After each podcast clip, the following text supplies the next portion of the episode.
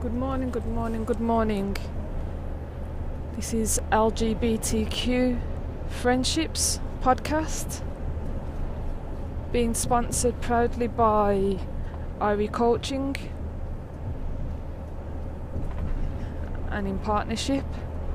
Today, unfortunately, we have no wife, so it's just Irie by herself. So, hi. Hopefully, I'll keep it alive and going. Wife is a bit sick at the moment, got no voice, so it feels a bit weird not doing this podcast without her, because obviously we've always done things together. She'll be better soon. I went to the supermarket last night and bought a nasal spray, throat lozenge, capsules, you name it. I brought it just to help her through this trying time, because she doesn't get sick that often. But you know, when the body does say, you know, it's time to rest, it's telling you, you gotta rest up. So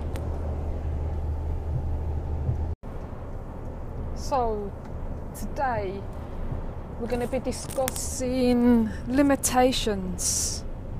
I questioned what limitations actually are, and you know, they're quite it's quite a lot when you break it down.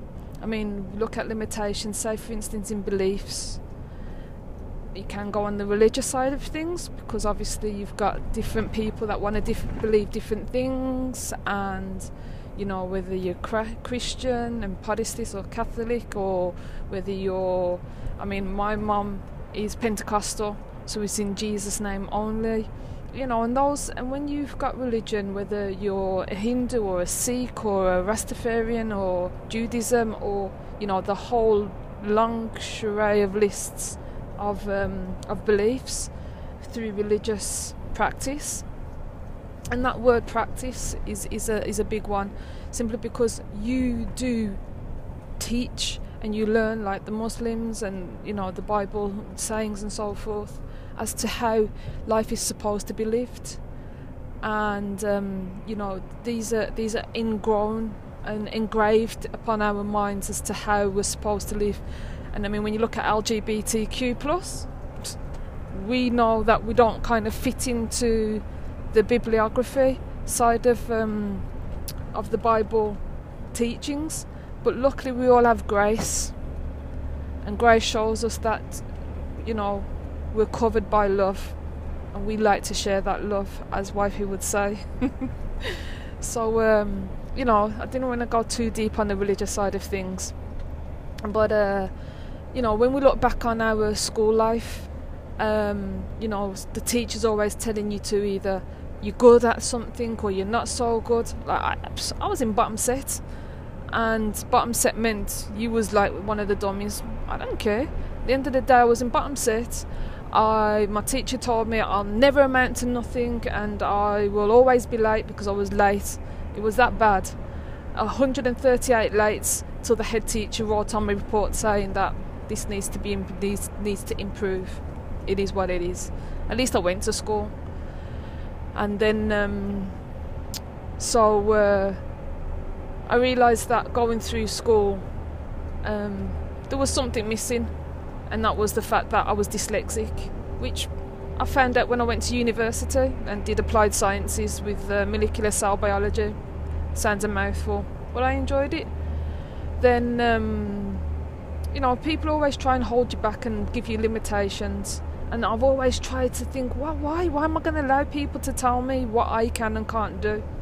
You know, it's hard enough being mixed dual heritage, and my dad's white and my mum's Jamaican black, but she's fair skinned. So when you look at my mum, you just think my dad's naturally black, and I've just took after my mum in the first place, because I have got a lot of Jamaican trait, being brought up by my mum.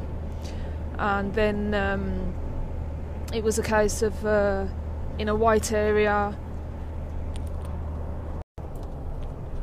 being brought up in a white area, and being pretty young at the time, feeling racism.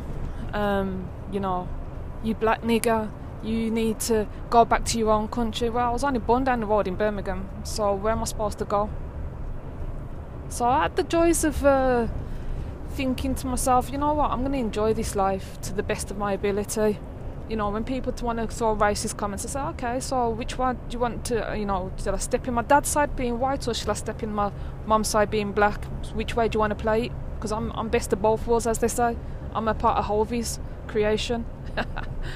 So, and that's how I deal with things. I always kind of like joke around things. And not to say that it doesn't hurt, but why am I going to let these things play on my mind?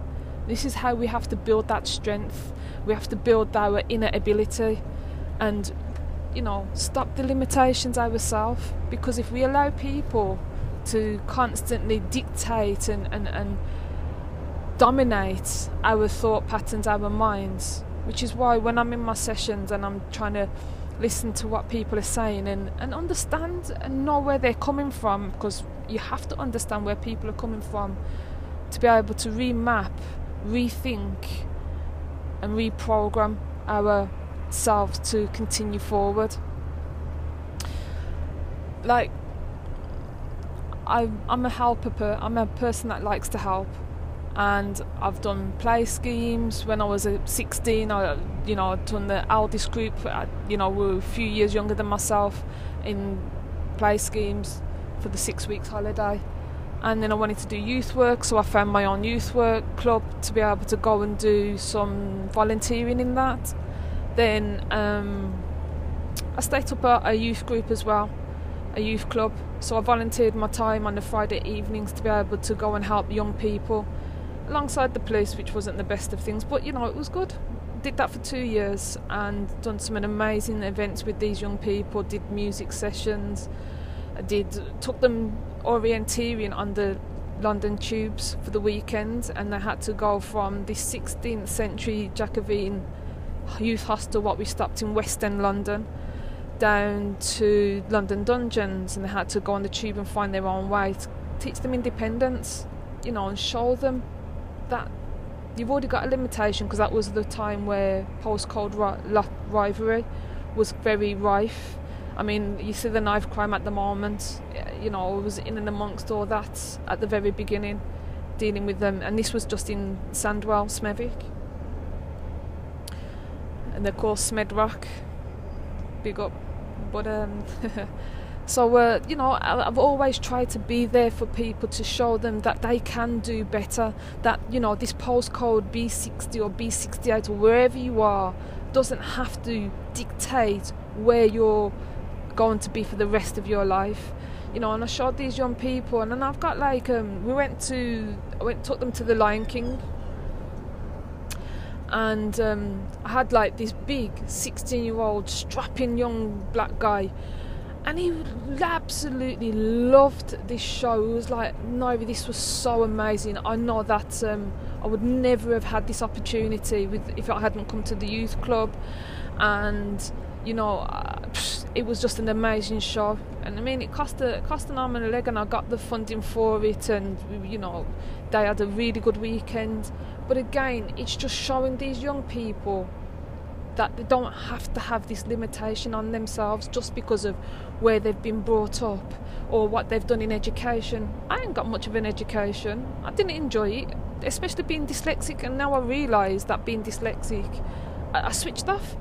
But I was very creative, and that's the reason why I enjoy setting up projects and seeing my actual achievements and sharing that with others. And you know what? I ask people to just piggyback off of me, use me. I don't mind being used, because I know I'm strong like that to be used. And if I can help someone else succeed and break out of those thought patterns of you know, I had a client tell me, she's from Merseyside, and she's there telling me, oh no, I feel ugly. You know what? Why are you telling yourself that you feel ugly? Oh, because that's what I've grown up to hear. I said, okay, I hear that, but at the end of the day, beauty is in the eye of the beholder, as they say. So therefore, what we see as beautiful, others will frown upon, and what we see as not beautiful, others will be like, no way, that's absolutely amazing. But you know what? You have to find your inner selves. And I keep on using the hand analysis. whereas you are the palm. Your fingers can't move without you. So when you've got your fingers, so if someone's saying negative things, just remember you. Remember you. Lift these limitations off. Simply because if we carry on, what are we going to amount to? Why should we have to think about other people's thoughts? Are they living your life? Are they paying your bills? You know, if they were paying your bills and doing what you, something for you, and telling, and then they can dictate, but then they're not doing nothing for you. They're not paying your bills. They're not feeling how you're feeling. And inside you could be feeling amazing, yet still they want to crush you down simply because they don't feel amazing. Yeah? So stop thinking of what other people are thinking or feeling. Do you. Enjoy you. Value you. And this is the thing with the limitations, we lower our value. Think about when you're going for a job, and when you're going for this job you look at how much you're going to get paid, and the pay is probably 16,000. When you break that 16,000 down, that's like a couple of £100 a week, 300 by the time you take tax out and whatever. No, fair enough. People think to themselves, well, I haven't finished school and I haven't done this. Did Richard Branson? Okay. Virgin. Did Sir Alan Sugar? No. But yet still, Sky, Amstrad, Sky, and all the rest of the things that Alan Sugar does. And these are people that I've also I've looked upon, and I'm thinking to myself, well, you know what? If they can do it, I know I can do it. And I've done some amazing things, like set up youth projects. Youth Inclusion Team have got YIPs. Youth Offending Team have got YIPs, Youth Inclusion Projects. I trailblazed that back in 2002, 2003. And they're still going strong now with youth inclusion, youth offending teams. So, you know, we can do, we can succeed, we can, you know, little by little, chip. We can do what we set out to do, but you know what? We can't set out to do something if we don't map it out, if we don't set that goal, set that target, and strive towards it.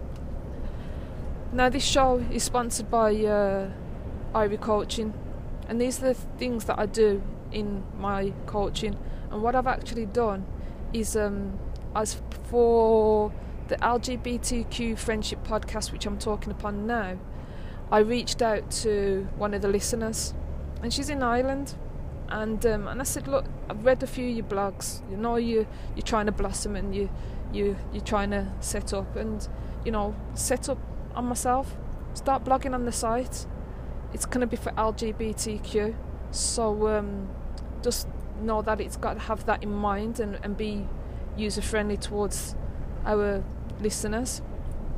And she's accepted, so in a few weeks she'll be online and doing some blogging on behalf of LGBTQ friendships, and I hope that we can prosper. And if there's anybody else out there that would like to be a part of the LGBTQ Friendship Podcast, or even need some assistance from Irie Coaching, you're more than welcome to just drop me a line and we'll sort something out. I do have a charge for Irie Coaching, but you know, let's talk first before we talk about money, because money's not everything, you know. So as my friend in Merseyside has found out, that, you know, I am there to help and support, and you know, hopefully I've helped her out of a little situation, which she wrote a review, so you're more than welcome to read the review. And if you want to put a review on for yourselves as well, you're more than welcome to as well. So I think that's enough of me one talking. It sounds weird not having my wife beside of me talking at the same time, but I think I'm going to be doing this a bit more regularly, because it's important for me to get out the words that Irie Coaching is doing for others behind the scenes. And the more people that Irie Coaching can help out and do, is the more blessed that we all can live. So peace, love, in a bits, bye.